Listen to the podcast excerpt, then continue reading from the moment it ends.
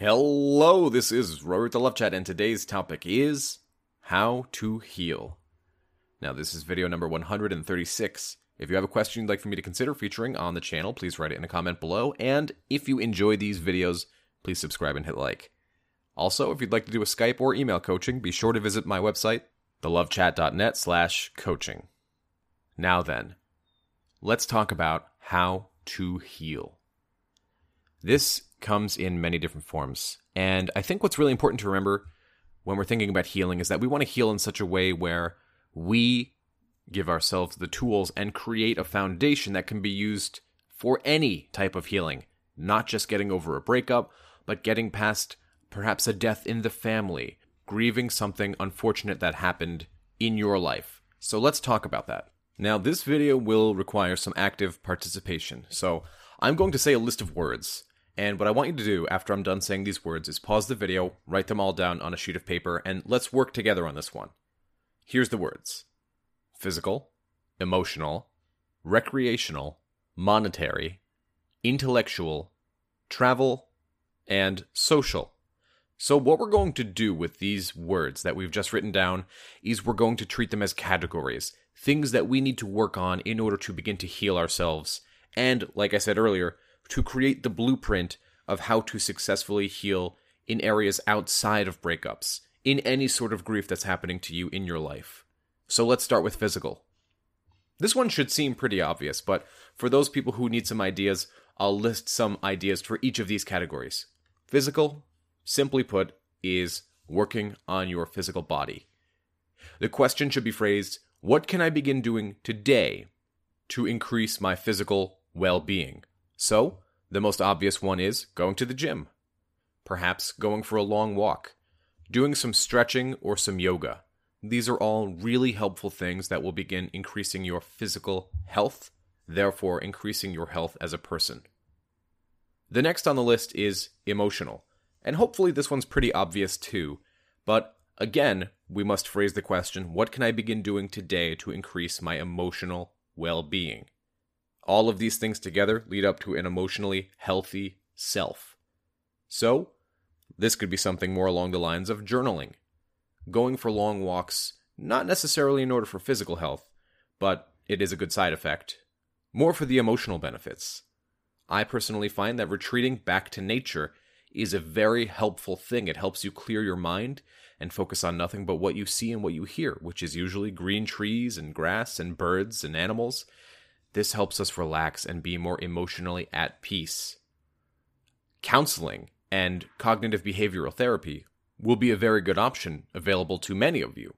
And even if it's just talking it out with friends and family, the point is to vent, to allow some of these feelings inside of your head to let out. Get some of the air out of the balloon. These things will help you emotionally. I mentioned it in a lot of my videos and earlier. A journal is always a great place to start because again, it's a new medium of allowing yourself to vent and to grieve. We don't necessarily want to avoid these feelings, we just want to give them some airtime and then be able to pick ourselves up and do something else. The next on the list is recreational. What are you doing that's fun, that has nothing to do with getting an X back? Is it video games, or perhaps going to a class where you can focus on a martial art? Maybe a cooking class, Maybe it's just watching your favorite TV show or taking yourself out to Starbucks and getting a drink. What are you doing that's recreational and fun and that allows you to just smile? For me, it's reading and video games and hiking. I love these things, not because they're healthy, just because I like doing them. After that, monetary. What are you doing and what can you begin doing that's good for your monetary health, for your wallet? Now, a lot of you might be thinking, well, what does this have to do with getting an X back or getting over grief? Well, initially it has nothing to do with it, but I think we can all agree that we feel better with some extra money in our wallet. This one can go several different ways. It could be working an extra hour or two at your job. That way you can see some extra money in your paycheck. It could be picking up a second job, even something simple, like dog sitting or driving an Uber, for example. Or it could be something along the other lines, where perhaps you are more tight with your money. And rather than making big, lavish purchases, instead you find ways to tighten your belt and save extra money. That way you feel good just in case the worst should happen. But whatever this is, remember that we want balance in everything. Don't be too tight with your money. Be able to treat yourself once in a while. A callback to that recreational column that we said. Next is intellectual. This one's a bit more difficult, but I think if I explain it properly, you guys will understand. What are you doing that's stimulating you intellectually? Are you just waking up, going to work, coming home, watching Netflix, going to bed? Because if that's the case, you're caught in a routine. Nothing is piquing your interest. For this, I recommend something pretty straightforward. It could start with taking a class, or maybe even picking up a new book.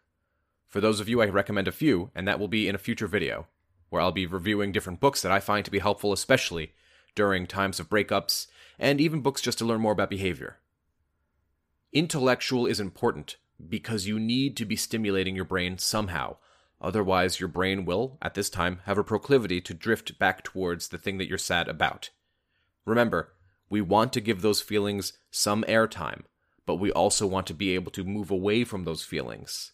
The biggest thing that will help here is time, but everything on that list will also help make time go faster, because right now, I'm sure you know that time is slowing down so very much for you.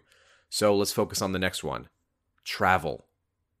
There is a big blue earth, and the majority of us have only seen, I don't know, 10% of it, maybe not even that.